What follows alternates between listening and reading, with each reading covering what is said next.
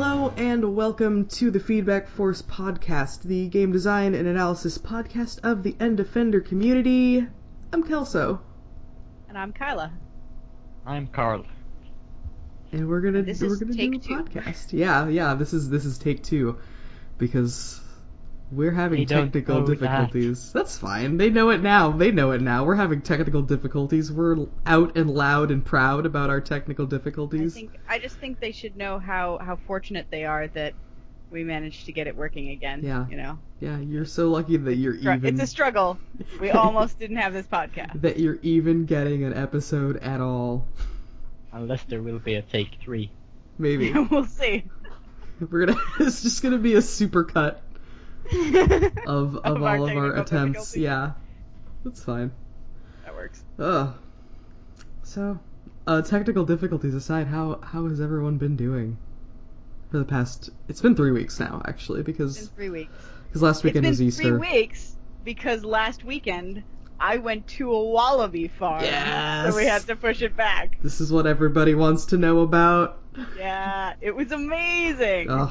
There's a wallaby ranch, like, in the Seattle area here, over on East Side. That's bananas. And, yeah, it's, like, not a normal thing, but that's in the States, but somehow just, like, randomly around us, you know, there happens to be one. So we went, and it was cool. At some point, I have to take an animal anatomy class, and for the final, like, they go to the zoo. But I think, like, I'm gonna have to tell Jeanetka that there's a wallaby ranch, because she might not know about that, and she might need to know about that. Yeah, and you can, like, go and, like, get up close to the wallabies and pet them and stuff, and that's great for... And, like, feel their muscle groups. Yeah. We like, hung out with this one kangaroo who had, like, super amazing biceps for no reason. Oh, are you allowed to get close to, like, kangaroos, too?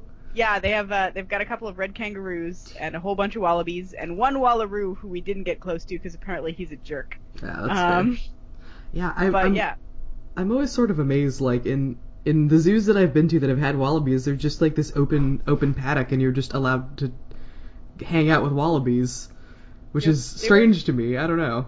They were very friendly. They're actually, the ranch raises them as pets. Hmm. So they, like, housebreak them and, like, sell them as designer pets. They're pretty expensive. I bet, yeah. But it's pretty awesome. I didn't realize that was legal. That's cool. Yeah, so, yeah, they've got all kinds of permits for it and everything.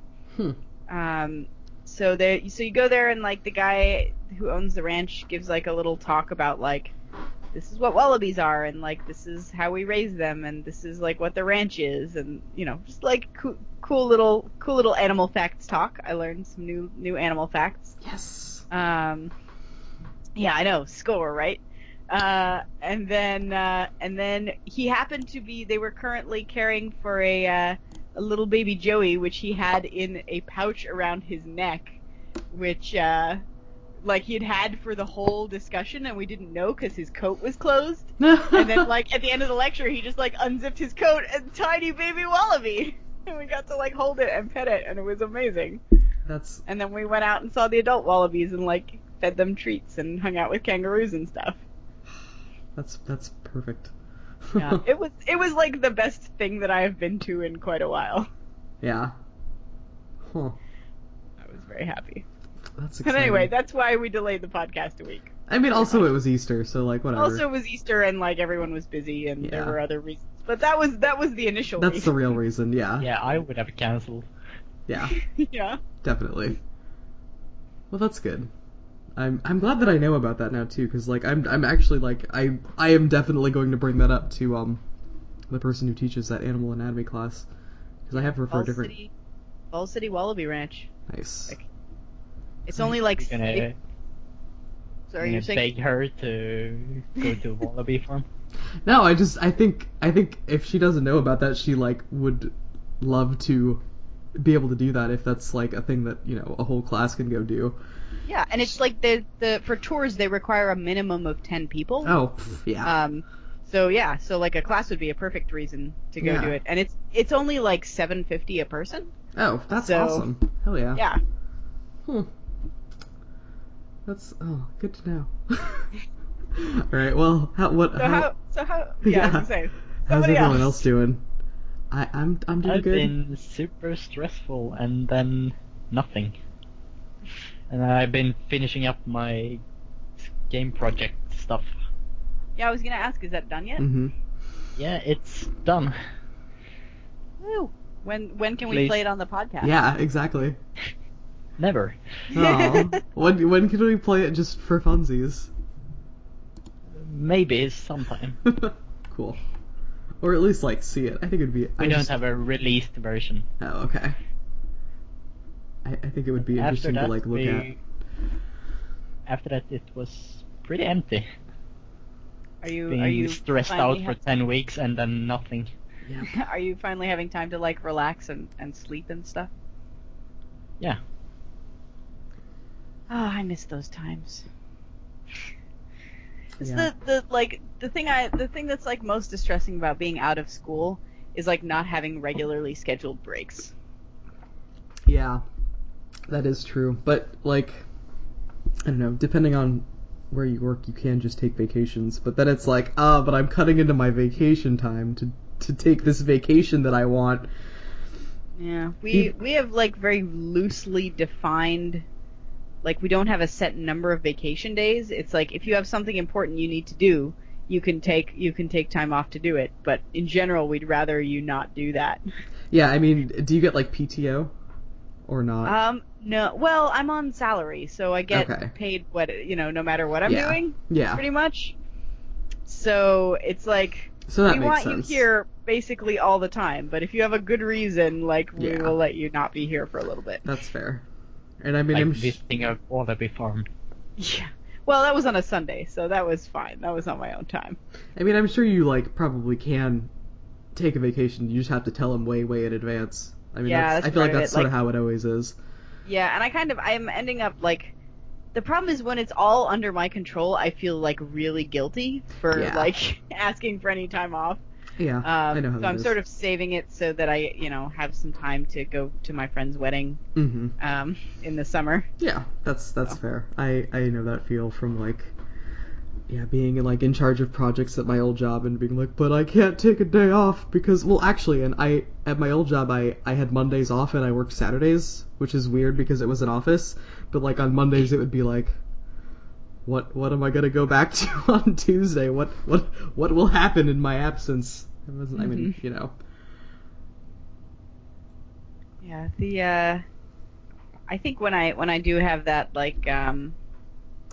that wedding to go to, I'll probably ask for a couple extra days off just so that I can have a wedding, but also some vacation time. Yeah, I think that would be nice. That's a good way to do it. It's coming back with an extra day or two to recover from the travel time shouldn't be a huge deal. Yeah, I feel any time I travel, I need an extra couple days just around. God, traveling is so stressful. Yeah. I mean, even if it's not stressful, it's just not fun. It's tiring. Yeah. And it's weird on your body. It's super weird. Yeah. Especially depending on how far you go. Mm-hmm. And yeah, definitely. And what time your flights are. I have taken red eyes out to, cross country before, and that's. I feel I never end up taking anything other than red eyes because I always go for whatever flight is the absolute cheapest, and those always end up being the ones that leave at 11:30 p.m. or whatever. Yeah. See, when I'm scheduling my own flights, that's what I do a lot of times. If it's for my mom's oh hey. I want you to come out to Colorado this summer, so I'm buying you a plane ticket, which is nice.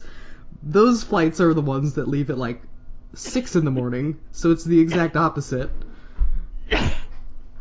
Which is not that bad.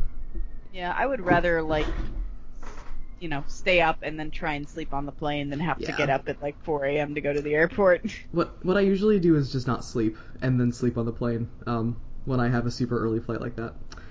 You can wake up and still be alive the day after. Yeah, I do that for work all the time, but, So, I understand, Kelso, you also have been relaxing from the hard schoolworks. Yeah, this is the second to last day of my break, before I start the next quarter. I sort of wish I had another week. Have any fun classes scheduled for next time? I've got, like, I think the most fun one is my concept art class, which, like, I'm not looking to do concept art, but it's going to be a fun class anyway. With the same teacher that teaches that animal anatomy class. It's her first time teaching concept art. So she's like, we're going to have a lot of fun. I don't know what we're going to do, but it's going to be fun. So, nice. You know what? I mean, she's a great teacher, so it will be fun. Cool. That's the only, like, super exciting one. The rest are pretty standard stuff. Yeah. But I'm going to study drama now. Ooh. I had to take an acting class as well. It was fun. You just have to, like, read plays, or are you required to perform plays? Both. Nice. Well, yeah. The quality of the play isn't really important, but just doing it. Like, it's about improving it and using tools to make it interesting. Nice. That's exciting. Yeah. I'm being in school a little bit. I like learning things. I miss being not in school anymore, because I feel like I'm not a human being when I'm in school. I feel like I'm not contributing anything to society. So, you know, it's one of those things. Yeah, I miss not contributing anything to society. I miss being 8. Yeah. There's a song that's become kind of popular on the radio here recently called Stressed Out, where basically the main refrain is like, yeah, I wish I could be 8 years old again and not worry about stuff, because life is hard. Yeah, it's fine to, like, not be a complete human being and contribute to society when you're 8, because nobody expects you to, but it's like, man, I'm 26. I gotta, like, get done with school and have a job that I care about that's not retail. Ideally. You know. Ugh. So looking forward to getting out of retail. Gosh. Ugh. As is, I assume, everyone in retail. Yeah. But, yeah. Gotta get me a trophy husband. Not a trophy husband, a sugar daddy husband. You know. Yeah. One way or another, I'm getting out of retail is my point. If this whole career thing doesn't pan out. Ugh. And if you listen and really like your retail job, that's great. Yes. If you enjoy being in retail, let us know. Like, that's super cool. You are a rare and delicate butterfly. Yep. And we respect you. Mm-hmm. And I at least am in somewhat fearful awe of you. I'm a little jealous. I wish I could cope better with retail. It's nice that I don't work when we actually have customers in the store. Like, that's the only reason that getting up at 3:30 in the morning is bearable some days, because I don't have to just get there and hang out. Yeah, I know. I just get there and I do my work, and I don't have to, like, the moment the store opens is the worst, because it's like, well, now I'm not getting any work done because people are going to be stopping me every 5 minutes to ask if you have this in another size. I'm like, please don't ask me. I look busy so that customers don't talk to me, and they never take the hint. That's okay. This is fair warning. I'm about to blow my nose. Okay. Okay. Was that loud enough? It was nice. It sounded like you I may be like blowing my nose and clearing my throat a lot on this podcast, because I've been kind of sick. I've had a pretty bad head cold this past week or so. Yeah, that happens. Yeah. Is it just a seasonal change cold? I know it's getting warmer here and stuff. I feel like I've been, like, putting off having this cold for, like, the past 3 months while, like, I needed to get a lot of work done, and then it just finally caught up with me and I couldn't put it off anymore. Yeah. So, yeah. So I had, like, a couple days where I was, like, bedridden at home and I could, like, barely talk because my throat was really sore. Oh, no. Yeah. I get, like, 2 colds a year, so I'm probably going to be getting one in the next couple months.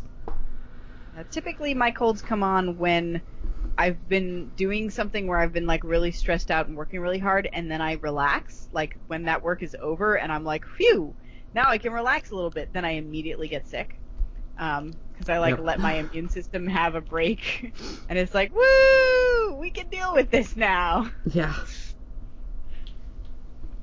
So yeah, I don't know if I've actually relaxed recently, but I hit my limit on putting it off through like adrenaline and willpower alone.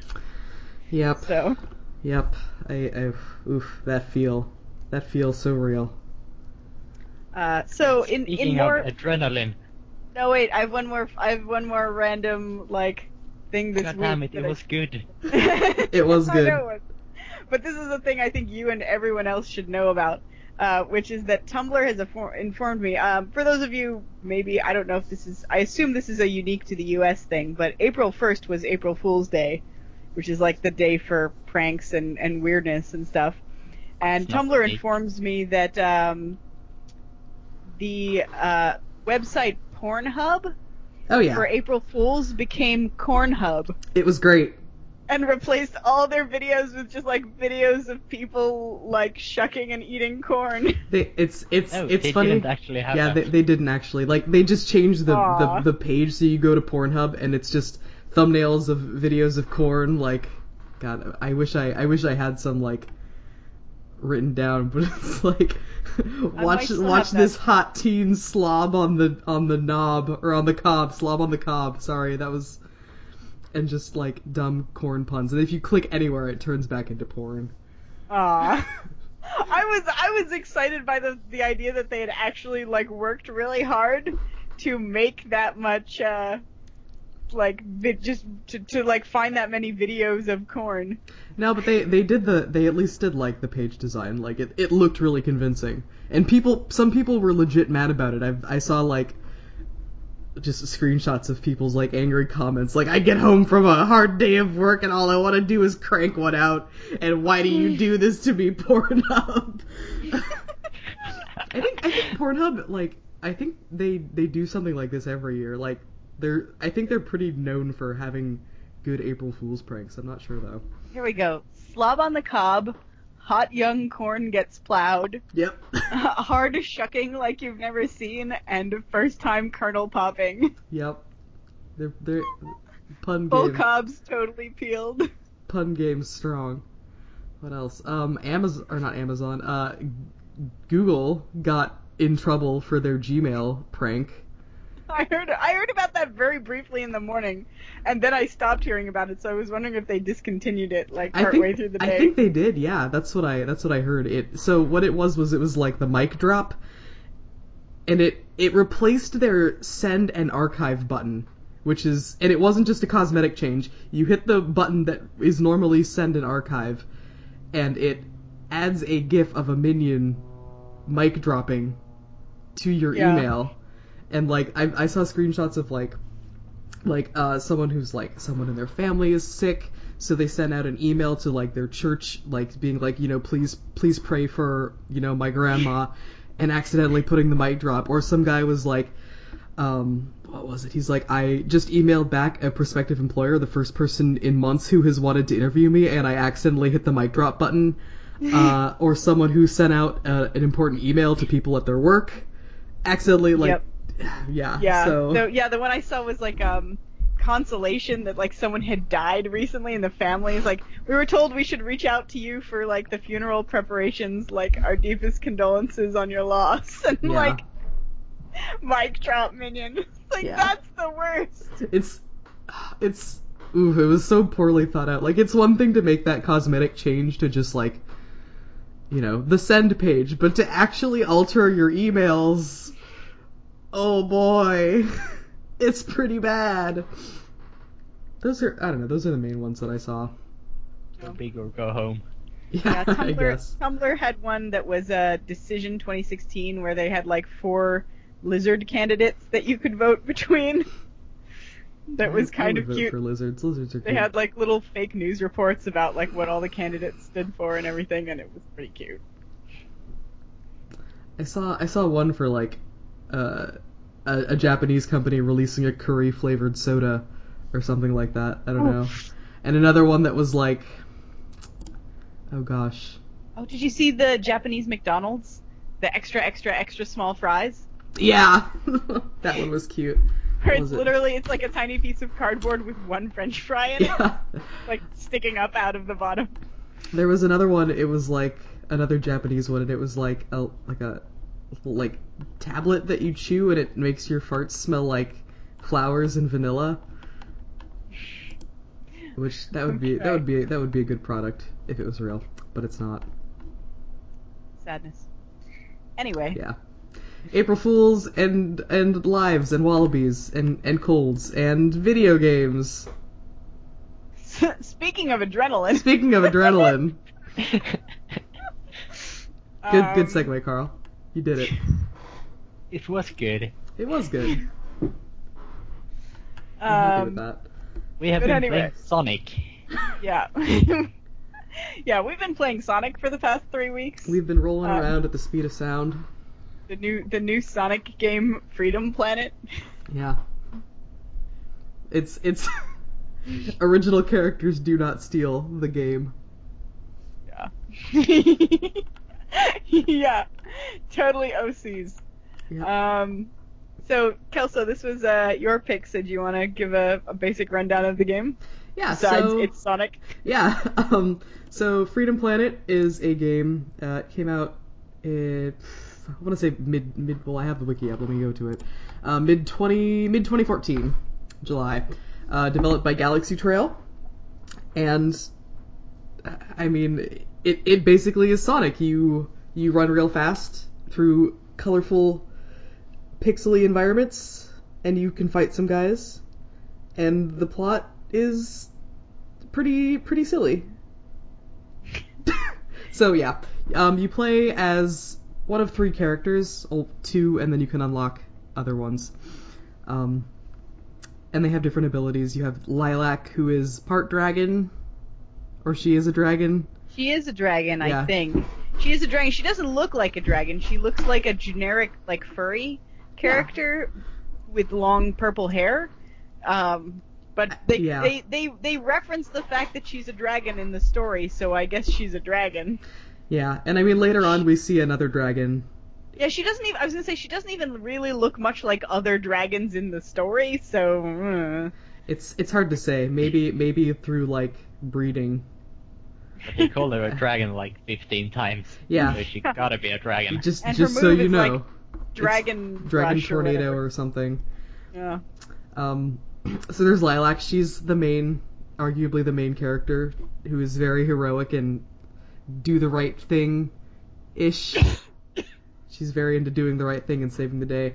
And her sidekick, Carol, who is a wildcat, who has a motorcycle. Rides a motorcycle. Yes. Yeah. That's the most important feature about her, is she rides a motorcycle. And so the other characters, I only played as Carol, by the way. The other characters... I only played as Lilac, so... Okay. Lilac I only played as Lilac, mostly, but I realized I started playing as Carol and Milla. Yeah. Okay. So they each have different abilities. Carol gets these pickups, they're gas cans, and you get a motorcycle. And you can go extra fast. And you have, like, you're less vulnerable on a motorcycle. It sort of acts as a shield, I think. But let's see, Lilac can't wall jump, can she? That's only Carol, isn't it? Lilac cannot wall jump, but she does have a double jump, sort of, in the form of her, like, spinny cyclone thing. Yep. Which Carol does not have. And Milla can throw things and dig. She can also fly. Oh, that's right. I forgot about that. She can, like, flap her ears really hard and, like, gain altitude equal to, like, and actually greater than the double jump, I think. Because she's totally not Tails. Basically the same as the attack of Lilac. Yeah. Yeah. So, yeah, the story, I guess. We can do a rundown of the story. A big old spaceship crashes, and... it's full of aliens, a big mean alien named Brevon, and he kills the king, and he turns the king's son into a slave. A mind slave. Yes, mind slave. And in order to fix his ship, he goes and tries to steal the Kingdom Stone, which is on the planet, and it supplies energy to the cities of the planet. And generally just wreaks havoc between the three kingdoms. Is it three or is it two? Three, I think, but only two actually really show up in the game. Yeah, that's what I was thinking. They mentioned three kingdoms, and you only ever see Shui Gong. So this is I was super confused about many elements of this plot. Is the Third Kingdom the one that he took over the Prince of? Oh, that might be it. That was the only explanation I could come up with. They never actually established that, but that's, I have to assume, since the Third Kingdom is never addressed, and otherwise I don't know where the fuck that other group of people is coming from. So... Okay, now I'm looking at it. So, yes, that was the first kingdom, Shui Gong. And then the second one is not a kingdom at all, but a city called Shang Mu, which is the one that Mayor Zhao is the ruler of. And he's a mayor, even though he's royalty. Gotta point that out. And then the other one is Shang Tu, which is the one that has the Magister and the panda guys that are annoying. Yep. So Jesus, I'm doing a terrible job. Brevon plots to steal a Kingdom Stone, which sort of sets the two other cities against each other, being like, you're taking the Kingdom Stone. No, you are. Yeah, he does some kind of weird ruse to make them all turn on each other and think the other person is doing it, which is also not very well explained. Yeah, it sounds like Mayor Zhao was going to steal it anyway, and Brevon just intercepted him. So, and then later in the story, they're like, "Oh, Brevon, you're such a bad man. You're setting the people against each other and causing this turmoil. Our planet was so peaceful." But they never made any indication that Mayor Zhao wasn't... Because he was like, I was going to steal the stone because my city's in an energy crisis. I don't... So, all that... A bunch of stuff happens. You get kidnapped a couple of times. You become friends with an alien. And then he gets kidnapped. And you go and save him. And then you unkidnap... It's you a lot of running around. You meet a random girl whose parents may or may not be dead. Yeah, her parents are dead, probably. And you could... And you take care of her, and she's a playable character, but she's also, the super, weak and timid one. Mm-hmm. She's also a puppy, I think. I thought she was a bunny. I think she's supposed to be a dog. I think hence... Okay. Well, I don't know. It's hard to tell. I guess let's see, her name is Milla Basset. Okay, she's a basset hound. I thought she was a bunny because of the flapping ears. The ears, yeah. I guess basset hounds also have long ears. That's true. But yeah, so you take care of her, and then kill her if you're Lilac. But then you don't actually kill her. Yeah, you don't actually kill her. She comes back to life. It's fine. Because she was corrupted by the evil. Brevon. The evil, at some point Brevon gets a hold of her and turns her evil, and she turns into a big monster and you have to fight her.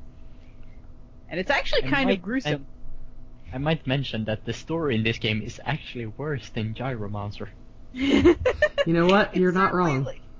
It's... I mean, I feel like Gyromancer... this story could reach, Gyromancer levels of hilarious if it, went... If it fully went for, if it went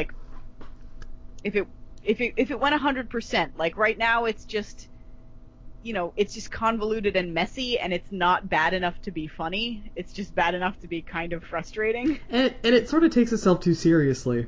Yeah. In a lot of ways, I felt.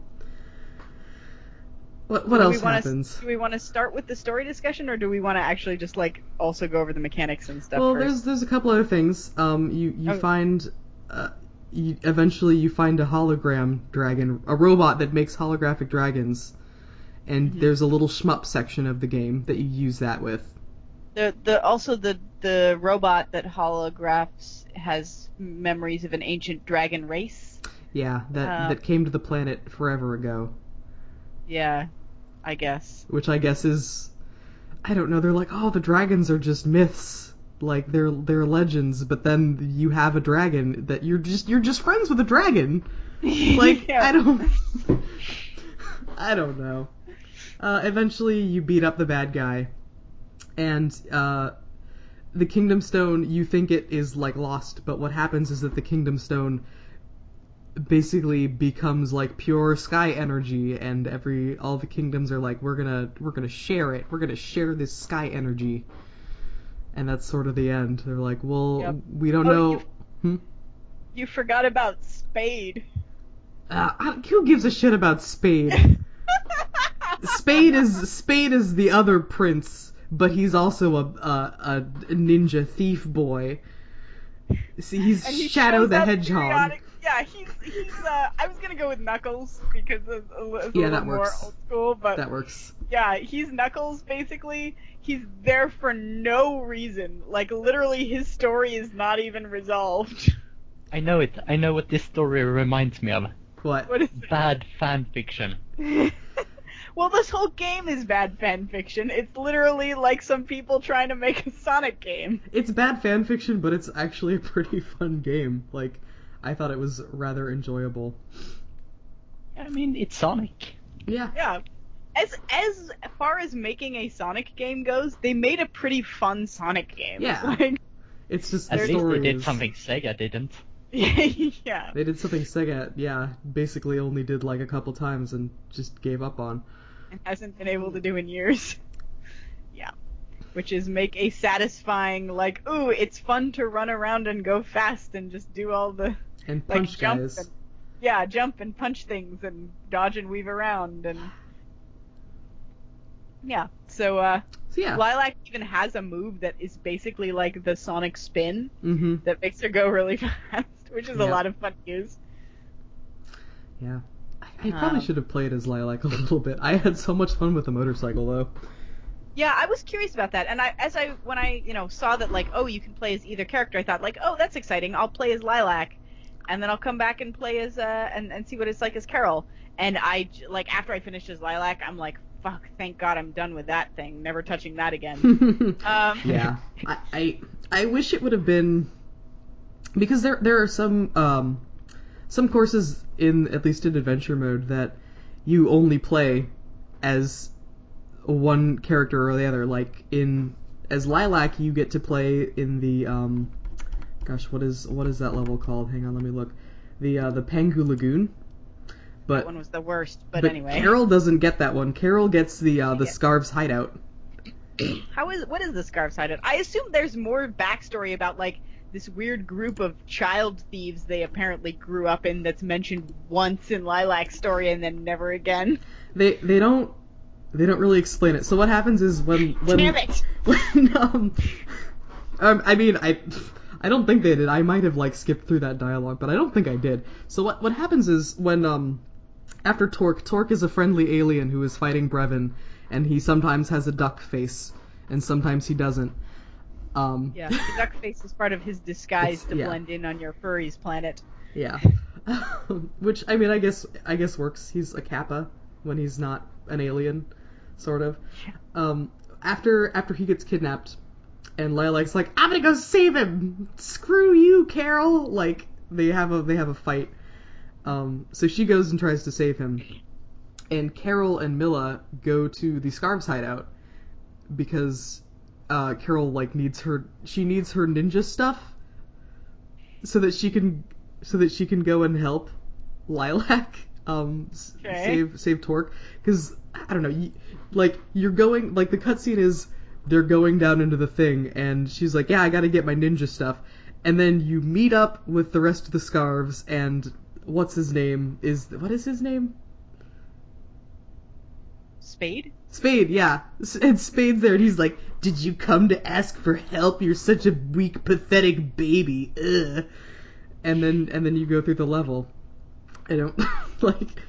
Spade is the younger brother of the prince who's been, like, mind controlled, and his stated purpose in the game is to figure out who killed their dad, which is clearly and unambiguously Brevon. Like, it's pretty obvious. Mm-hmm. But he just, like, shows up to, like, hassle you at various points in the game, and then doesn't find out who killed their dad. Like, if he was so invested in this thieves group, like, because at one point, Torque and Carol are talking. I don't know if you get this cutscene with Lilac or not, but he's like, so what? Like, what's the deal? Like, how do you know this Spade guy? And she's like, well, he was in this group that we used to be in. and until things got weird with him. So ostensibly he's been in this ninja group for a long time and has not been living with his family, but now he suddenly cares about his dead dad. Like, his motivation is super unclear. Yeah, it's also unclear how long it is between the time when Brevon crashes and the time, like, the events of the main part of the game. Like, it's possible that was several years. It's true. 30 minutes. It's all, that is also entirely possible. This game is not super, like, good at explaining itself. Nope. So I'm gonna say, I played this on classic mode, because I thought that was the thing to do. Oh yeah, there's two modes when you sign in. There's classic mode and adventure mode. And classic mode is basically adventure mode, but without every cutscenes. Yep. And if you haven't played this game, play on classic mode. Yeah, exactly. Yeah. Agreed.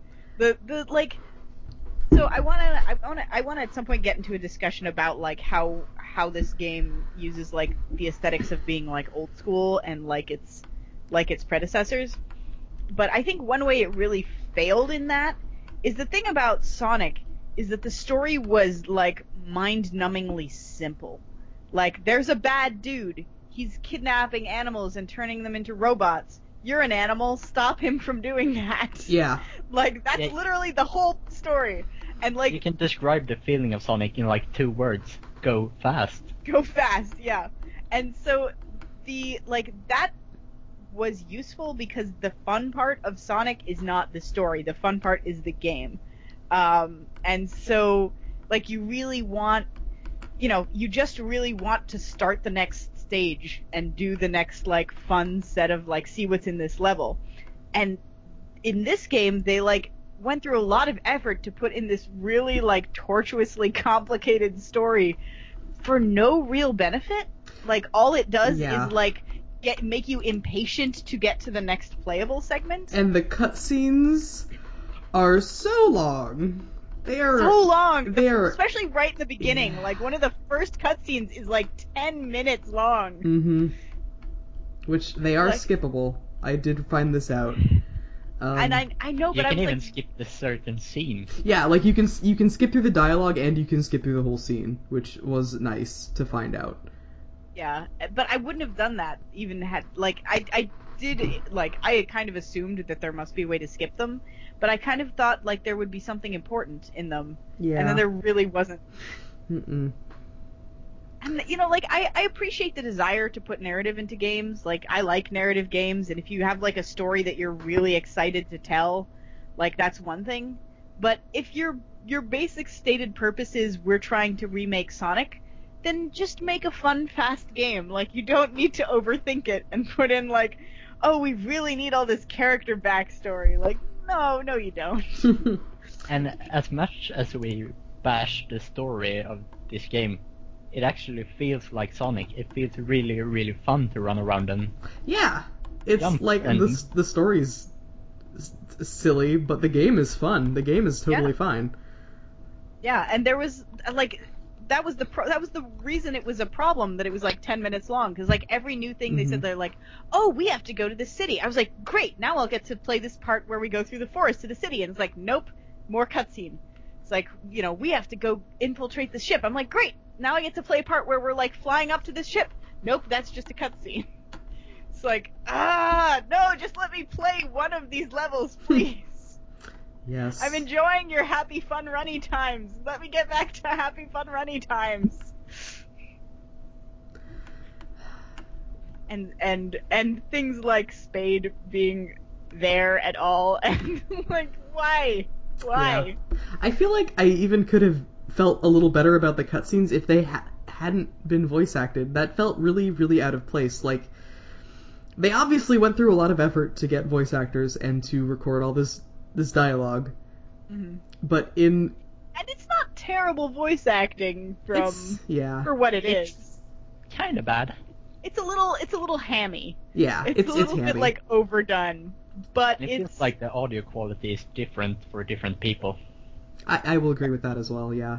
Not as much as it's been in other games we've played. Like, I feel like it's not as bad about that as, like, the cat lady was. Yeah, the cat, well, yeah. True, but I feel like it feels more out of place here. I think it feels out of place in terms of, like, the overall feel. Because if you're going for that nostalgia... Yeah, although for me the hamminess sort of worked for the nostalgic feel. It's like, oh, this is like ridiculous Saturday morning cartoony sort of feel to it, and the voice acting kind of matches. Gosh, they should have gotten Jaleel White. What were they thinking? It really worked for, I will say, I think probably my favorite character, just in terms of like not a playable character, but I really liked the cutscenes involving Mayor Zhao. Who felt like a David Cross character, and he's just like a dumb little pompous man. Little fox creature thing. Or red panda? I think he was supposed to be a red panda. I think so. That sounds right. But yeah. Yeah, he cares what animals there are. It doesn't matter. They're the same race, basically. It doesn't matter, they're all Sonics. They all gotta go fast. They all have to go fast. Okay. But yeah, so the story is completely useless, but the gameplay did a great job of emulating Sonic feel. Yeah. In that, like, you go super fast through things, you have a lot of fun moves, there's, like, enemies, and you can stop to fight them, but you don't have to. You can just, like, blaze through them and take out a bunch on the way, and, like, you collect shiny things that make cool noises when you get them, and I think that's like this is a good time to talk about like the old school, the aesthetics of old schoolness, because for instance there is a lives system where you have like 4 lives or whatever to start with, and every time you die you like restart at the last checkpoint, and then if you lose all your lives you get a continue screen. But if you die, if you choose to continue, you restart exactly where you restart with your lives. So there's effectively no point to having a live system. Like, it's utterly vestigial in this game, but yeah. I guess that's a throwback to part of the aesthetic. I guess that's a throwback to the idea of it being like an arcade game. You know, you'd have to put in another quarter there to continue.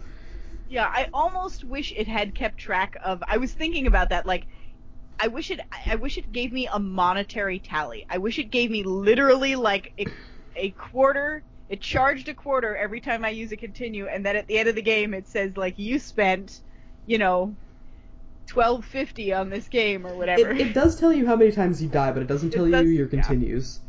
Yeah, and since you can get more lives by collecting coins, like, how many times you died is not necessarily a clear indicator. Yeah.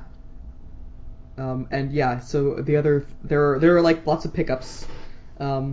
Shield things, there are little... collectible cards that are just things that you can collect. I don't think they do anything else. So they do a thing. I found out what they do. They're more than just like a, tick off all of them. If you go back to the main screen and go to the gallery, each card you can like open it like you're unwrapping a card pack. Oh, okay. So it's like concept art? Yeah, it contains concept art and like the music tracks from the games and like little sound bites of character voices and things like that. Oh, that makes sense. Check that out. Yeah, it's actually super cute. I was really pleased by that mechanic, because also the like, ooh, like I got 4 in this set, let me like unwrap them, has like a really nice like nostalgic feel to it. Yeah, I like that a lot. Of this like collectibleness. I'm just gonna assume that they're not actually random. No, they're all in they're all set to be to specific things. Yeah. And they're clearly numbered too, so like if you miss certain ones you can like use a strategy guide to go find where the ones are that you're missing. Nice. I thought this game had a really great soundtrack too, also. Just as an aside, I don't really have a whole lot to say about it other than it felt like it fit. It fit. Yeah, it feels Sonic. I never paid attention to the soundtrack, actually, but I think that might be a good thing. Yeah, it felt very I'm in the zone. Mm-hmm. Yeah, right? Yeah, it felt exactly like the sort of background music you would expect to have for a game like this. Actually, so it blended in pretty seamlessly. Yeah, I'm actually looking at... The soundtrack is on Bandcamp. You can buy it for $10, or you can just stream it. There are 72 tracks. Whoa! But I mean, a lot of them are like... You know, like the invincibility music is like less than a minute. Yeah. Most of these are pretty short. Still, that's quite a lot of music. Yeah. By the way, you people who played Adventure Mode, do they ever explain what their shields do? No, that's not tutorialized anywhere. Nope. They take hits for you, and you don't take damage. And I know some of them seem to attract coins and health from a distance. Yeah, I found this out later. There's like 5 different shields. Yep, I found this out later. So the yellow one is the Earth Shield. It attracts crystal shards and gives you immunity to crystal attacks. I'm just reading this right off the wiki. The red one is the Fire Shield, which damages enemies on contact, makes you immune to fire attacks, and if you go into water, you lose your fire shield. The gray one is the Metal Shield, which gives you immunity to spikes and electric attacks. The blue one is the Water Shield, which lets you breathe underwater infinitely, and gives you immunity to bubble attacks. The green one is the Wood Shield, which attracts health pickups. What? Bubble attacks? Bubble attacks, I guess, there are things that did bubble attacks, I assume. I never paid attention to, like I didn't even realize there was, like, an elemental system, really, to the attacks. The green one... Yeah, that was completely opaque. Yeah. The green one is the Wood Shield, gives... It attracts the health pickups, and for every 20 crystal shards you pick up, it gives you an extra health petal. And it gives you immunity to poison. And then the rainbow ones were invincibility. So, the rainbow ones and the blue ones are the only ones that are introduced, really? Were those introduced? I'd never noticed those being introduced either. The rainbow one, you sort of get a invincibility music and... Oh, well, yeah. And the blue one, you have a water level where you have to use them. You don't have to use them, though. I mean, maybe it's different. You don't have to use them, but if you don't know where to go, you won't have time, basically. I never had trouble with a time limit on the, oxygen meter, except in, the very end where you're in the spaceship and Brevon turns off the oxygen. Yeah, that's true. I was so excited, too, in the beginning, when that water level first happened, because I'm like, well, it's a water level, but at least, I'm not panicking for my life about how much air I have left, thank goodness. Yeah. Because that's the worst part of water levels, is that, constant anxiety of running out of air. It is. I thought, otherwise, that design was pretty cool, where you have, your shield, and if you keep that as long as possible, you can go through the level without losing any oxygen, but if you get hit, you just have to hurry up. Yeah. That's not a bad compromise to make it a little bit less punishing, for sure.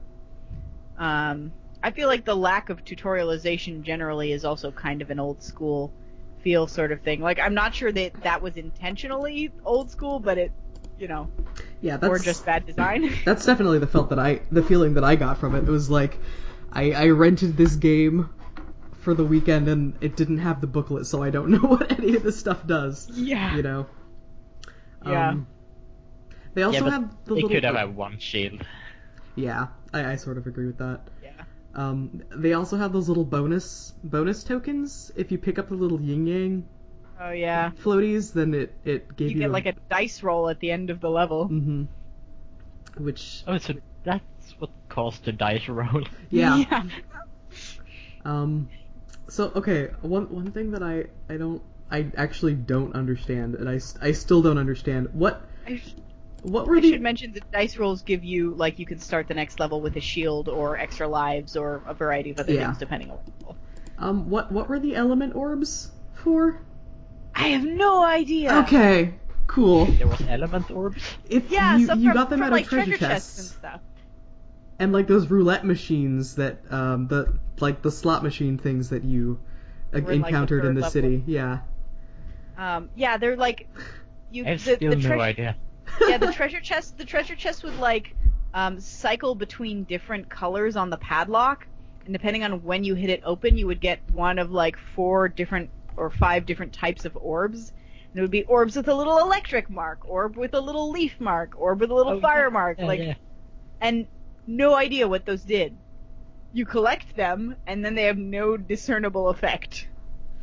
Maybe they were like making you like more resistant to types of attacks or something. Who knows?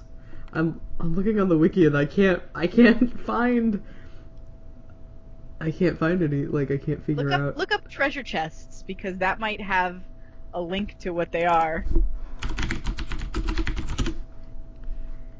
Cause goddamn, some of the stuff in this game is very like what the fuck. Someone says here they changed the bullet type on Torque's gun, but could you even play as him? Can you play as Torque?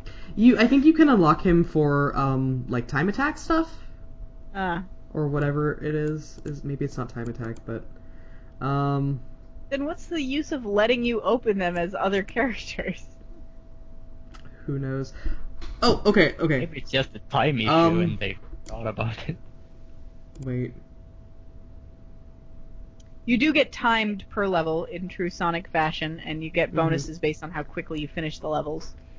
But there's not like a time limit, so if you get lost or want to spend some time roaming around trying to find some stuff in the level, you can.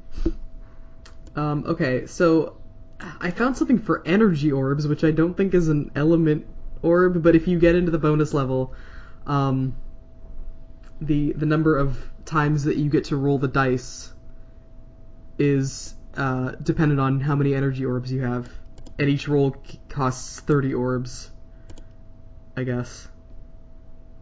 Okay. But otherwise, I don't know. Maybe that's it. That's weird. But I don't know what the different ones do. Yeah, neither do I. Anyway. Yeah. We may never know. We may never solve this mystery. Yes. We may never know this. Smells like time issues. Perhaps. In development. Perhaps. They were supposed to do... The orbs were supposed to be something, but then they never got around to implementing it? Maybe. Yeah, pretty much. Or had a bigger part, at least. Yeah. Maybe. There was something I was going to say, though, relative to... Start talking about... we started talking about the timing in the levels. And running around the levels in general. And one thing I thought that this game did really well, which was the same thing that was sort of talked about a little bit... on play-by-play last week, which was this this idea of this gamer default desire of wanting to do all the things. Like, I get annoyed if there's stuff that I didn't collect or didn't see, or if there's a choice I knew I had but I didn't get to make that choice. And this game did a really good job of soothing that for me. Like, going through the level at top speed is so much fun that it curbed my desire to go back and explore all the areas I knew I was missing. Yeah, I actually, because I was playing as Carol, I think, and because she has wall jumps, I feel like I played this game more like a Mega Man game and less like a Sonic game. Like, I spent more time fighting and just, like, kind of jumping around and less time being fast, but... I think in the first level or two, I felt really compelled to, like, explore around a lot, and that sort of went away. And I don't know, I think that might just be because there's a lot of stuff in every level. There's so much stuff, and I'm like, I don't feel like I'm missing out if I don't collect everything. Yeah, and every possible route that you find yourself going on through the level has stuff in it. So you don't feel like, oh man, I missed all the main area because I went this side path. It's like, no, I found this path with a whole bunch of stuff on it, so I'm just gonna keep going. Yep. But also, none of the stuff felt important enough to, like, take a detour for. Yeah. Yeah, to stop or go back for, yeah. That too. It's like, if it's on the way and you can get it, you feel like a badass for, like, picking up a bunch of stuff. If you don't, like, have time to go and get it, you don't miss it. I think the only thing... Past. Yeah, just go left. The only thing that I would, like, occasionally go out of my way for is health pickups, but that's, that makes sense. Yeah. Health pickups, because the boss fights also fit into the old school aesthetic in terms of they're really freaking hard. Yep. And require you to die a lot of times until you have memorized the exact pattern that the boss performs. Mm-hmm. And then you have to perform, like, a perfect dodge execution of that pattern for about, like, 7 or 8 times in a row until you beat the boss. Yep. You know, it's weird. I felt like there was sort of a nerve that I haven't been touched for a while. Yeah, it's true. I can see you liking that. I found it incredibly frustrating, which is why I was so like relieved when the game was over. Yeah. Because from about the midpoint on, all the bosses become insanely difficult. Yeah, that's what I was just gonna say. Is like the first half of the game, I was like, oh, this isn't so bad. These boss fights are kind of fun, you know. And then I think maybe. The peacock boss.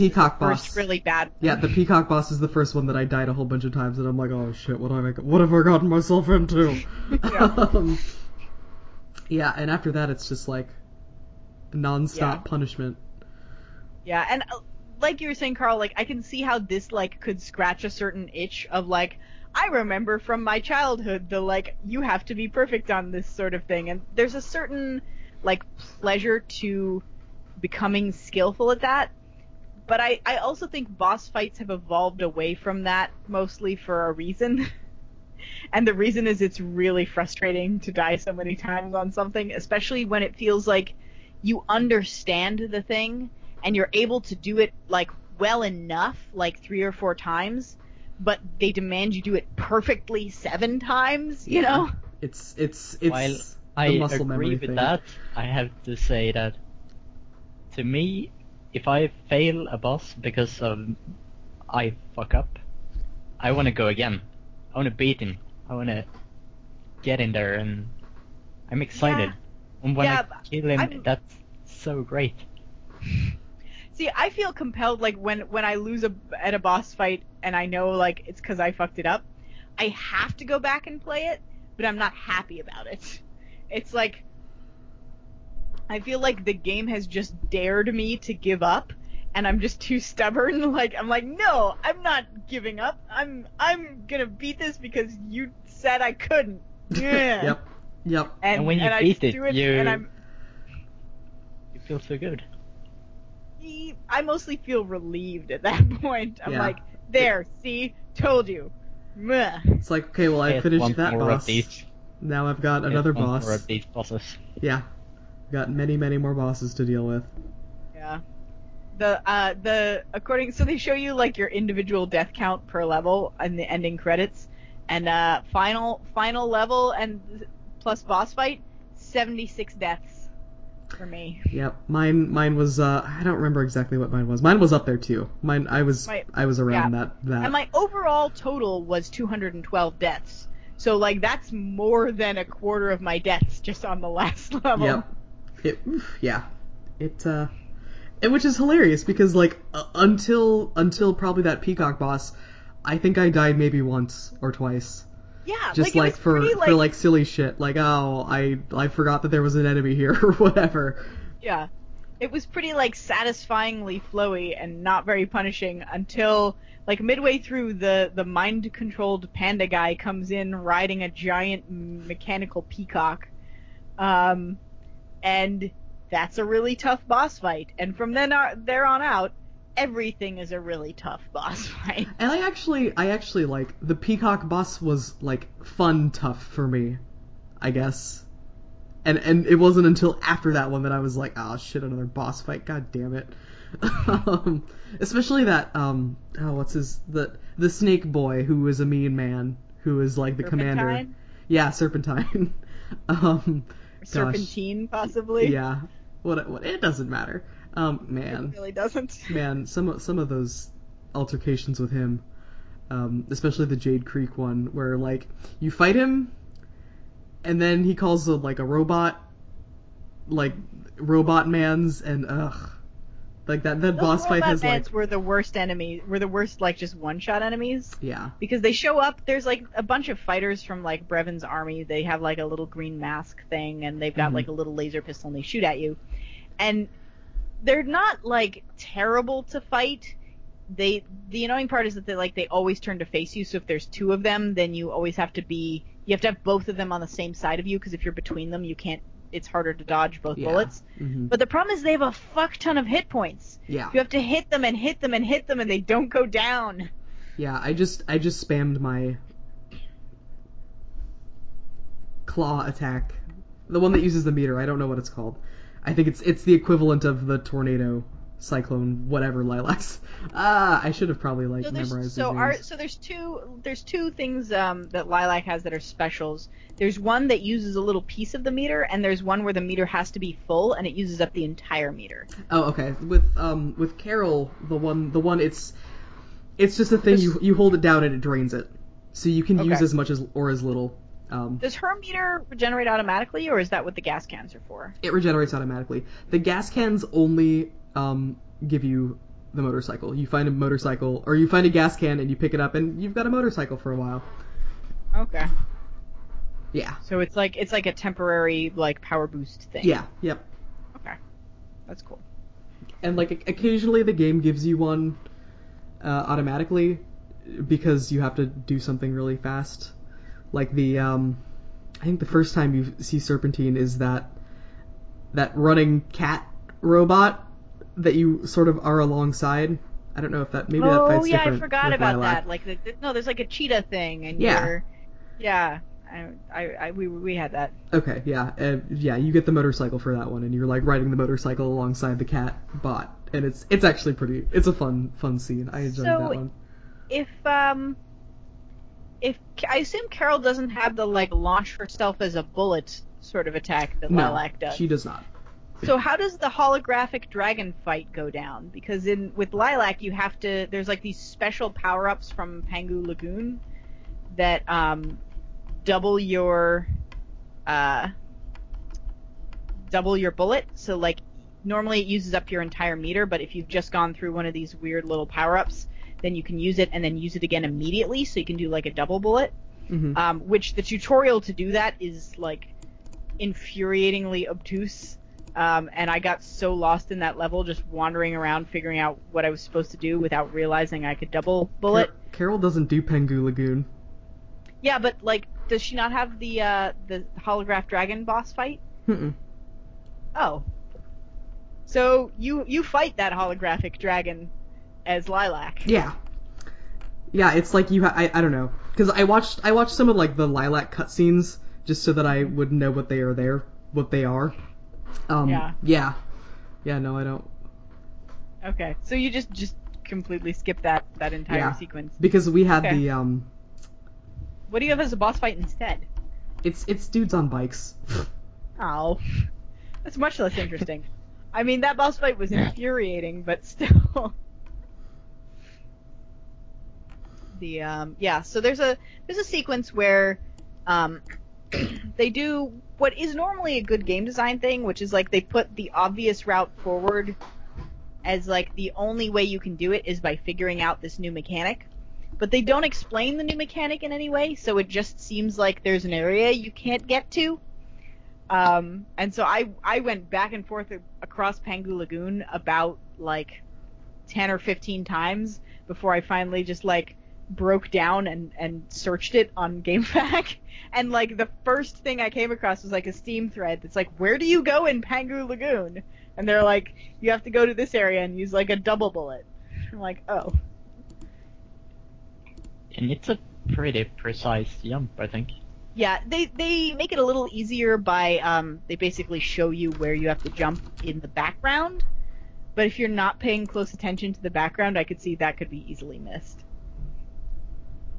The background is a stone wall, but it's got a diagonal chunk missing from it in exactly the path that you have to aim while you shoot yourself up there. So let's talk about why I hate Sonic. Yeah. Okay. I mean, it's really, really fun running around, but you run so fast that you can't react to what's in front of you. Yep. I think this is really painful because I have to stop all the time, and I don't want to stop because I want to run. I think that's why I ended up playing it more like Mega Man than Sonic. to be honest, because if I have the wall jumps, I might as well use them. Yeah, I felt, especially at the beginning, that they did a pretty good job of mitigating that. Like, I felt like I ended up going to a lot of places I didn't expect to go because I fell down, like, a pit that I didn't know was there, or I hit a launcher that I didn't know was there. But I didn't end up in a lot of, like, spiky death traps that I didn't know were there. So I felt like it felt very stream and flowy, and I didn't ever have to stop. And even though I couldn't quickly, like, I could react enough to hit some enemies as I was going past, and that was good enough. And then in some of the later levels, it started to be like, oh, like, clearly you expect me to do this sequence 4 times until I can remember what is in what place. And that was a little annoying, for sure.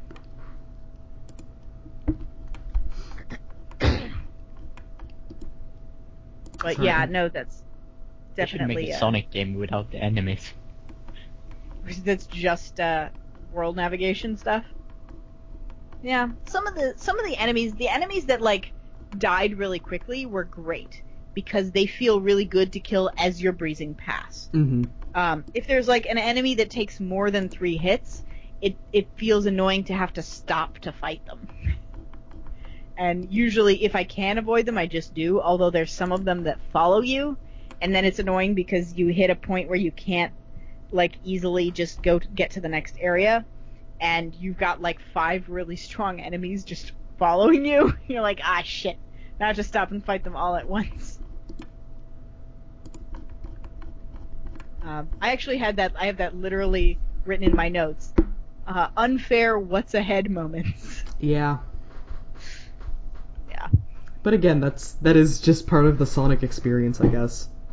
Yeah, if you're making a Sonic game, there's only so far you can mitigate that. And for what it's, like I said, for what it's worth, I feel like they mitigated it as best they could. Which is obviously not 100%. But it's still pretty fun for all that. Yeah. Like, even like knowing that you're occasionally going to run into something that you didn't expect, like, it's worth it to go that fast. I wanted to mention some of the bizarre, like, dark story sequences for what seems like otherwise a really cheerful and cartoony game. Yeah. Like, sequences where you, like, murder one of your best friends in a kind of graphical way by fighting them as a monster. Yeah. Like, you literally destroy half her face. I don't know, do you fight Milla when you're playing as Carol? Mm-hmm, yeah, that's still in there. Okay. Also the scene where Lilac gets tortured. Yeah, and they, like, cut off her weird ponytail things, and you can see that they're, like, not hair, because they've got, like, bloody ends. Yeah. It's, It's those segments were... They were surprising. Really I was like, whoa, this took a turn. This escalated quickly. I thought this was a Sonic game. You would never, like, you would never put this in a Sonic game. This is way too dark. Yeah. I just want to, like, rescue animals from being turned into robots. But yeah, there were 1 or 2 sequences like that where, and I think, like, doesn't in the beginning, like, Brevon shoots something and it, like, explodes in a kind of gory way. I think so. That sounds familiar. I don't know. I don't remember, like, the beginning cutscene very much. I just remember, I think there's something similarly, like, gory and odd. Yeah. Like, the beginning. Because there are so many cutscenes that I can't remember them all. I don't even know. It kind of feels like this was designed by Sonic fans, but to some extent, like, with the maturity of people who, in the age group of Sonic fans, right? Mm-hmm. Like, it's got a certain, like, whatever, like, 9-year-old sensibility in some respects of, like, and I guess I'm articulating this poorly. I don't mean in the sense of, like, the age where you think that, like, fart jokes are funny, kind of thing. Mm-hmm. I mean more, I guess I mean more like a tweeny young adult audience where you, like, what's the edgiest possible thing? Let's put it in there. And like, oh, this character Spade is so cool because he's a badass who, like, doesn't follow the rules. Yeah. And, you know, I'm telling you, it's fanfic. Yeah, but, like, the sort of fanfic... There's fanfic and there's fanfic, right? This is the sort of fanfic that you write when you're 14. Like, it's not just any fanfic. It's fanfic with, like, the sensibility of, like, someone who has just started writing fanfic. Who, like, doesn't understand anything about story structure or, like, what actual interesting characterization is. Or, like, how to develop characters over time and character relationships over time. Gosh, I'm looking at, like, I think, I don't know if this is old concept art of Spade or if this is fan art, I can't tell, but it looks exactly like a Sonic character. Yeah? like... He looked pretty like Knuckles, basically. Yeah. Like, Knuckles would be as a panda. Yeah. So, hold on, this is, like, the wiki, right? Yeah. Freedom Planet Wiki. It's I'm gonna check .wikia.com. Oh, .wikia. Yeah, this just took me to the Wikipedia page about Freedom Planet. Freedom Planet .wikia. This also has some of the sprites from Freedom Planet 2, which I believe is coming out at some point next year. That's, like, the projected release date. So the. Why do you keep... No, I don't want to... I don't care about the path. I want to know about this this article about Spade. I'll just link it to you. You know what? Why don't I just do that? Nah, it's okay. I found it. Oh, okay. Yep. Yeah, you're right. He, Yeah, spadeold.png. Yeah, he's a Sonic character. Basically. He looked even more like a Sonic character, huh? And less like a panda. Yeah, I don't... He's like Knuckles with white hair. What the heck? Yeah, none of these characters look like the animals they're supposed to be. Which, yeah. I guess Carol does look like a cat, but... And Sonic does not look particularly like a hedgehog, for what it's worth. You know what? That's true. That's totally not a fair... And Knuckles doesn't look like an echidna. Yeah, Knuckles looks nothing like an echidna, because the original game had different animals. Yep. Why not? But that's the problem. I was gonna say Freedom Planet 2, like, nothing at the end of the game is resolved in any way. Pretty much, they're like, there are still a lot of monsters that we have to fight, and we didn't find Brevon's body. Yeah, so... we didn't find Brevon. Like, so the only thing that happens is, like, the Kingdom Stone changes form. Mm-hmm. We didn't find Brevon. Like, we don't know what happened with Spade. We don't know what happened with Mind Control Panda Brother. We don't know what, happened with, frickin' any, like, I guess that we know the energy crisis was resolved, right? Ostensibly. Like, they can still use the Kingdom Stone's energy even when it's in the sky, I guess. Yeah, that was the implication. We don't really... Like, Torque's mission was complete, but then he just, like, wanders off. We don't know what happened with Mila's parents, whether they're dead or alive or anything else. And, I mean, I guess you can play the game as Milla, but that's not gonna tell us anything, so why bother? Yeah, I don't even know. That's fine. Also, Milla is so slow. Is she? And she has no attacks that works. She has she throws a green goo cube or something like that, right? Yeah, you have to charge it up, and you can run fast while you have it. That seems annoying. Yeah, part of me, like, if I was invested enough in this game to keep playing, I would play it in classic mode as the other characters. I would maybe try adventure mode just to see, like, those couple cutscenes just to see if there's anything about them that explicates anything in the story. But from what it sounds like from you guys, it sounds like probably not. I don't think there really is. I would go through classic mode as the other characters just to see if it's easier to find some of the other cards as them. Yeah, that's actually a good point. I would try and locate like the other collectible cards. Mm-hmm. That's the only thing I would have any interest in going back for. Yeah, I think Carol might be a good one for that, because that wall jump is super helpful. Yeah. Like you can get to places that you're probably like, I was off of this like the map. Like I just found a wall and wall jumped all the way off of the screen. Like not like permanently, like I could come back down, but I just found that to be kind of funny.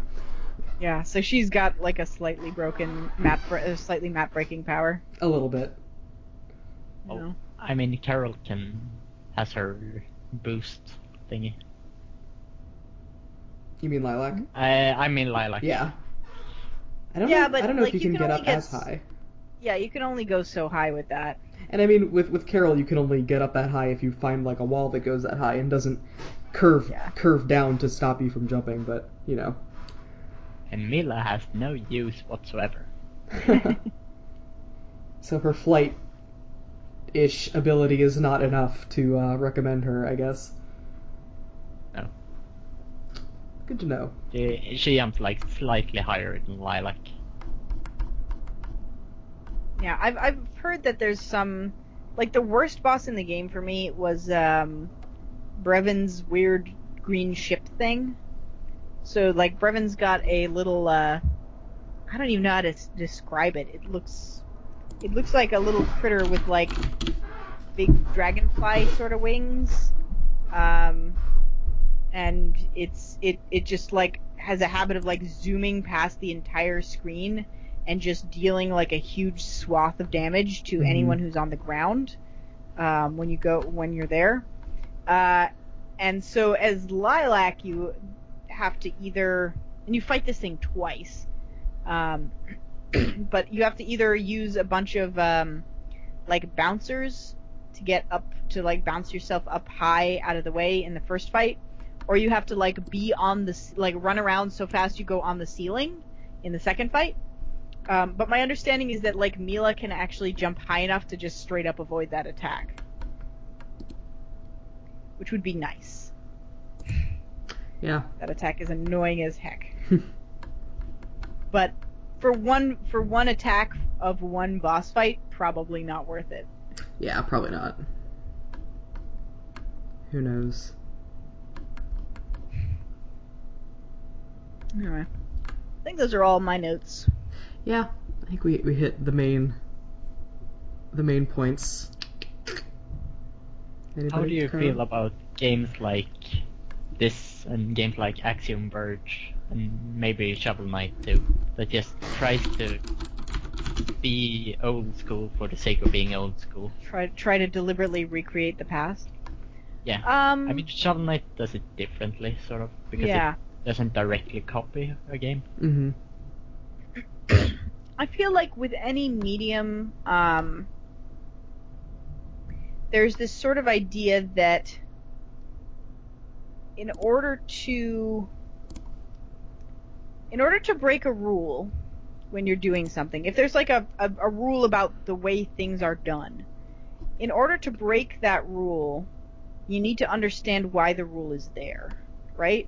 Mm-hmm. Like you need to break it in a way that still like that doesn't cause the problem that the rule was there to prevent. And I think in the development between the time that like originally, you know, Sonic was made and games like this are made, we've learned a lot about game development, and we've developed a lot of like rules and guidelines about how you should do certain kinds of things. And so if you're going to go backwards, you need to understand why games evolved away from these things in the first place, so that you're not, like, by introducing nostalgia, you're not inadvertently reintroducing a lot of the old problems that came along with those games. Does that make sense? That's fair. That's pretty valid. Yeah. Because, you know, Sonic is super fun, but you have to understand that the problem exists of if you're moving that fast, you don't know what's coming ahead of you in time to react to it. And, like, you know, old school boss fights were interesting, but they had the problem of being very technically challenging and frustrating because there was too much perfectionism in that. I think in that case, there are enough people for whom that would be a draw that I think that's totally on purpose. that one's maybe a bad example of that. Yeah, like I think I can let them slide on the boss fights basically because that really feels like it's, you know, a deliberate decision. Yeah. Yeah, as long as you're making these things as a deliberate decision of like, yes, this is something I want to reintroduce because I want this in my game, not I want X to be in my game and I didn't realize that I would also be bringing back Y and Z problems. Yeah. Like, then it's okay. And I think finding that line is different for different genres and different games. Mm-hmm. And so, you know, I would say that I like nostalgic games, but I also feel that they need to tread carefully because, you know, not everything about the past is blanket good. Yeah, I agree.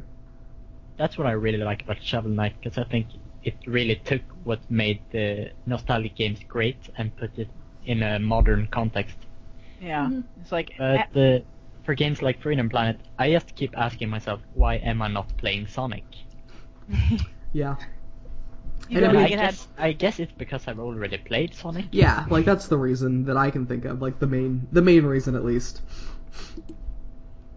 Yeah, you don't think there was anything that this game had to offer above and beyond what an old Sonic game would have to offer? A shitty story. Well, I mean offer in the sense of like something that benefits it. I don't really remember, but I think the level design might be slightly better. Yeah, and I feel like there was... Like, I was very happy to not have a tortuous Sonic water level, you know? Yeah. Like, there was some... I feel like there was some level design in the old Sonic games that was just deliberately unfair. And they definitely leaned more heavily on the, like, you need to memorize the levels... Because there were lots of, like, instant death traps that if you weren't careful, you would just run into because you were going too fast. And I think this offers an improved experience to that because there's much less just dying because you didn't know something was ahead of you. So I just thought of a thing. How do you feel about a life bar? About the health meter? Because that's a change. That's true. That's true. Yeah. Sonic, you hit one, you lose all your rings. Hit two, you die. I prefer having a health system, primarily because I lost a lot of health over the course of of this game, mm-hmm. And so it was if I died every second hit, that would have been unplayable. Yeah. Yeah, I agree with that. I liked the health bar. And I liked that occasionally they would be very generous with giving you health pickups back. Yeah, usually when there was a huge set of health pickups, I started to worry. Yeah. Which is another very old school feeling of like, oh my god, they're giving me so much stuff right now. Yeah. Is something really bad about to happen? The boss fountain, you got it. Yep. That was interesting, but I think they also did sometimes you just have full health and going by like 3 health pickups. Yeah, that happened too occasionally. Yeah, and they were also good about like hidden treasure troves where you'd like run into a thing and you're like, oh man, I clearly wasn't supposed to come here because like this is a secret area because there's like 16 things here. Yeah. Also, maybe worth noting if you were full health, your health pickups get converted to crystals. Yeah. So. Which. Do nothing except give you extra lives if you collect enough of them, I think. Yep, that's the only thing I can. They refill your meter. Oh, do they? Yeah. Huh. Oh, you like your energy meter? Yeah. Oh. I guess I only really used that attack like in boss fights, so I never really noticed it because there aren't really crystals in boss fights. I guess for me it was just that the meter refills so fast on its own, I never noticed. Interesting. Good to know. Yeah. Good to know those aren't just decorations. It felt good to collect them. Yeah. Like, they were shiny and they made a little jingly noise when I picked them up. That's kind of all I need. Yeah, no, definitely. That's the only thing I need as well. Like, it's there. It's on my path. I'm going to pick it up. Yep. I got to jump to get these. I'll do the jump. That's fine. Jumping, no big deal. Yeah, not going out of my way, but if I can jump while I'm running and pick up a bunch of stuff, that's cool. Mm-hmm. All you need is, like, a little sound and some flashy colors. Yep. It's sad, but that's, like, the core of game design. It's fine. All you need some, like, flashing colors and lights, and it's good enough. Yep. Didn't we talk about that with Gyromancer specifically? I think we did. That, like, polish is king. Mm-hmm. Yeah. So, yeah. So it's a well-polished game for an indie. It is. And, like, the boss fights, while, like, frustratingly difficult, I feel like are measured out pretty well to, like, become more challenging over time, and, like, you even though I was always, like, you know, frustrated with it, I never felt like there's no way I'll ever beat this. Yeah. I felt like this is really hard, and I'll have to play it a lot of times to learn the pattern. But there was always a sort of confidence of, like, I can learn a pattern and then I'll be fine, and I'll be able to get it eventually. And on many fights, after each death there was, you know, that incremental improvement, and I survived just a bit longer. So, mm-hmm. you know. Yeah, you do get better every time. Yeah, it wasn't like I was just, you know, beating my head against a wall and not knowing that I was, you know, not knowing whether I was improving or, you know, affecting the outcome at all even. So that was helpful. I think that's all I've got. Does anyone? Are we tapped out on Freedom Planet? I'm done. I feel like I should have more to say about this, because I had a lot of, like, thoughts and feelings as I was playing it, but maybe we've mostly mentioned them all. Yeah, I think the problem I have with this game is that it's so hard to have opinions, because it is Sonic. Yeah. Yeah. If you like Sonic, you're gonna like this. Yeah, and it's hard to, like... To some extent, it's hard to judge a game for having problems that it has because it's trying to specifically emulate something that had those same problems. Yeah. It's really hard to judge this game on its own merit, because it is such a product of nostalgia and of its influences. The only level it, like, really demands to be judged on is it demands to be judged on how well did we do recreating a Sonic game. And the answer is pretty well. Like, you did a good job. Mm-hmm. It's a Sonic game. Yeah. Satisfying to play. Pretty graphics, like, really nice pixel work. Yeah, if you need a, like, fun, runny, jumpy, actiony game, like, you could do much worse. And actually, I think we considered like, needling Thanarod to try and get him to join us for this one because he likes action games, but we didn't because he doesn't like platformers. But in the end, I think this is, like, not that platformery. Like, I think he probably could have handled it. Yeah, that's true. There's very few cases of, like, you have to jump and land really precisely on something or else you fall to your death, kind of. Yeah. I remember there was, like, one segment where you have to jump through those, like, giant dandelion plants, and you pick off one of the spores and you sort of float for a while. I don't think this was a Carol-specific thing. Yeah, that sounds familiar to me. Yeah, so. And I remember, like, being stuck there for a while because I was not sure which direction I was supposed to go in, because it hits you up against a big wall that you can't, you know, surpass. And that was the part that was like, I don't know, but not platforming. I can mention one more thing. Yes. This game really, really likes you to go left way too many times. I think that's its strength. Like, if you're lost, you just go left. Like, that made it so that, like, I didn't have to think about where I was going. And when I'm going that fast, I don't want to think about where I'm going. I just want to go forward as fast as I can. And then you go forward as fast as you can, and then you hit a wall. And then you go left. Mm-hmm. Oh, sorry. Left. I had my mental directions switched about. Yes, you usually go right, but yes, too often it does have you go left, which is backwards. Mm-hmm. Agreed. The first time they do it deliberately, I think, is in, like, that temple in the early part where you have to, like, get rid of one temple to get rid of a purple pillar and another temple to get rid of a yellow pillar. Yeah. And, like, once you finish with the temple, you have to backtrack your way out of it. Mm-hmm. And to do that, they give you a big frickin' giant blinking arrow to show you that you need to go back. Yeah. And I'm like, well, thank you for that, at least. Yeah, that arrow pops up in a couple instances I noticed it. Like, sometimes I didn't notice it, really, but when I did notice it, I was like, oh, that's good. I'm glad that's there. Yeah, thank you for letting me know that, like, I have to backtrack, or I do have to go this way, because it would be too like, easy to find myself accidentally going the wrong way. Mm-hmm. But yes, I agree that you do have to go left more than I would like to in this game. Going right is amazing. Going right is just super flowy, and I just want to go forward as fast as I can and hit the end of the level. But I mean, I would enjoy like a level with that's just straight. You can just run to the right, and there's the finish. The speedrun level, yeah. Yeah. Someone was talking to me about seeing this game on Games Done Quickly. Oh, yeah. Recently.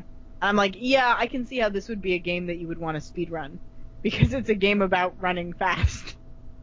I think there is a speedrun achievement, and it's for beating the game in, like, I think it's under 90 minutes of playtime. So. Yeah, me, it was about... I was so angry at How Long to Beat said this game was 4 hours, and it took me 7. Yeah. And I actually went on a Steam forum, and there was, like, a thing about, like, how long does this game take? And they were like, oh, levels should take you anywhere from, like, 8 to 25 minutes. And I'm like, unless they're, like, not counting boss fights, like, that's pretty damn generous, because most of those levels took me, like, 25 minutes minimum. Yeah. I feel you. I had the same sort of issue. I was excited because I felt like I was getting to, like, climactic finish. It's almost over, and I'm like, I bet, you know, like, I'm around the 4 hour mark. I bet I'm almost done. Let me look up. I'm on stage 8. Let me look up how many stages there are. And I looked it up, and it's like, there are 14 stages. And I'm like, well, fuck. Yeah. What are you gonna do? But I do actually, as like hard as I've been complaining about this, I do actually recommend this game to people. Yeah, totally. Like, if you like Sonic games and you like action games, try this one out. It's, like, pretty damn satisfying. Mm-hmm. Like, I know. If I haven't played all the Sonic games, then play this. Yeah, it's. I mean, I know we're sort of ragging on it quite a bit, but I mean, we, you know, we're nitpicking because we can. That's what we do on this show. Yeah, it's fine. Yeah, fun game. Glad we played it. And I guess we can talk about our next game. If nobody has any closing remarks. No, I'm good. All right. Nope. All right. So I guess I'll introduce the next game. Yes. Since I suggested it. I guess we didn't. We didn't plan this out, but yeah, yes, I kind of half jokingly suggested because it was on sale. We're going to play Hustle Cat next. Hustle Cat is a game that I know literally nothing about except what's in the trailer on Steam. The trailer on Steam tells me that Hustle Cat is a visual novel dating sim about working in a cat cafe. And I think the description says it, like, has some kind of, like, the cat cafe has some kind of supernatural secret to it, maybe? I'm not 100% sure. I guess we'll find out. But the reason, so, this game came out, and, like, almost immediately, like, two people whose opinions I very much trust on Twitter, we're, like, very excited about it. We're like, oh my god, Hustle Cat, I'm so excited to play this. They're like, oh, I just started playing this, and I really, you know, like, I'm really looking forward to, like, you know, continuing on and, like, playing more of it. And I'm like, this seems a weird coincidence that multiple people on my, you know, Twitter feed are that excited about it. And it was on sale at the time. So I was like, should we just play this game? And then we all got it, and now we're playing it. Yep. So, I think this This is our... Oh God, Carl is not pleased. Yep. I think this is our... blindest game we've ever gone into, I think. Yeah, I think this is our first, like, real visual novel, too. I mean, I know you could sort of argue that Long Live the Queen is sort of a visual novel. And it's sort of a visual novel, but it's... And you can argue that it absolutely isn't, too. Yeah, exactly. So you could also argue a little bit that Gyromancer is a visual novel, at least in parts. It is in parts. I think here in the West, we have not really settled on what people would like to call a visual novel yet. Yeah. Basically, people use visual novel to mean, like, any game where you do a lot of reading. Yeah. But that's, like, it's a much more specific thing in Japan and usually involves fewer mechanics other than making story decisions. Mm-hmm. And a dating sim is a pretty good place to start as far as visual novels go, because that's, like, the classic backbone of the genre, I feel like. Yeah. We're going to try a dating sim, because we haven't tried one before, and we were talking about doing it, and Honey Pop is a little bit more R-rated than we usually do for this stream. A little risque. So, yeah. Yes. And even then, Honey Pop is... Cat. Hustle Cat just happened at the right time. Yeah, I don't actually know if Hustle Cat is R-rated. I don't think it is. It's not. Yeah, I was going to say, I didn't check on Steam to, like... There was no, like, adult, like, enter your age rating when I hit the thing, so I assume it's probably pretty PG. Mm-hmm. I'm gonna stop whining about this and being positive. Yay! Yep. Maybe you'll really like it. Yeah. So if we have anyone among our audience who really likes dating sims and or visnovs and wants to guest host next week, hit us up. Yeah, definitely. And you know, if you don't want to host, but you still want to play the game, it's available on Steam. The thing is like $20, so yeah. Check it out.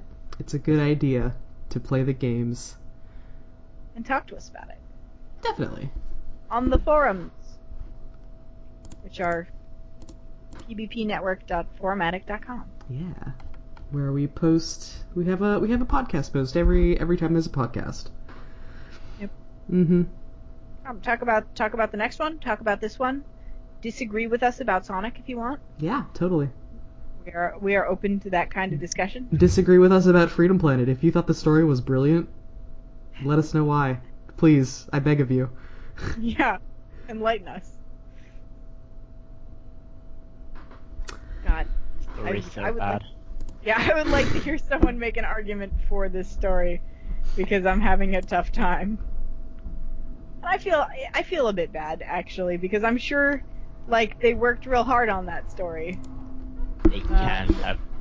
They probably did. Someone had to write all that dialogue. There was a lot of effort, that went into the dialogue, into the voice acting, into the cutscenes. Like, there were scenes in the cutscenes that, you know, that you didn't see anywhere else.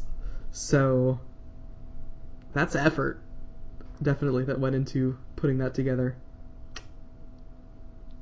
Yeah. Should we plug our stuff? Well, I started with the forum, so... Yeah, there's the forum. You have a stream tonight. I probably do. Windows 10 happened to my computer over the last week, and so assuming that my emulator still works, I'll have a stream tonight at 7 p.m. as usual, playing more Majora's Mask, going inside the water temple, I think, for the first time. Ooh. So, I'm gonna have time to catch that. Yay! Once. Unless I'm sleeping. That's fine, too. I know that you need sleep. You are sleeping. But yeah, so I play that at 7 on Sundays, and if you want to see, like, when my schedule's changing or other various things, like cute wallaby pictures... you can follow me on Twitter at Kyla_go. Excellent. I guess I will talk about my stuff. On Fridays, I help run the One of Us stream, the community stream, which let me look at the calendar really quick. We also have a calendar of everybody's schedule. Yeah, after this coming Friday, we have like a tentative stream on the 15th, but after that, the schedule is wide open, so if you would like to sign up for a spot, please sign up for a spot. 6 p.m. Fridays, twitch.tv/endefenders. My Twitter is... Love seeing all your faces. Yeah, my Twitter is at Kelso Timebomb, and I tweet about it a lot on Fridays, so you will never forget. Yep. Yeah. I caught a little piece of the Toho stream the other day, yeah, and that was a blast. Mm-hmm. It's fun. No pun intended. Ayy.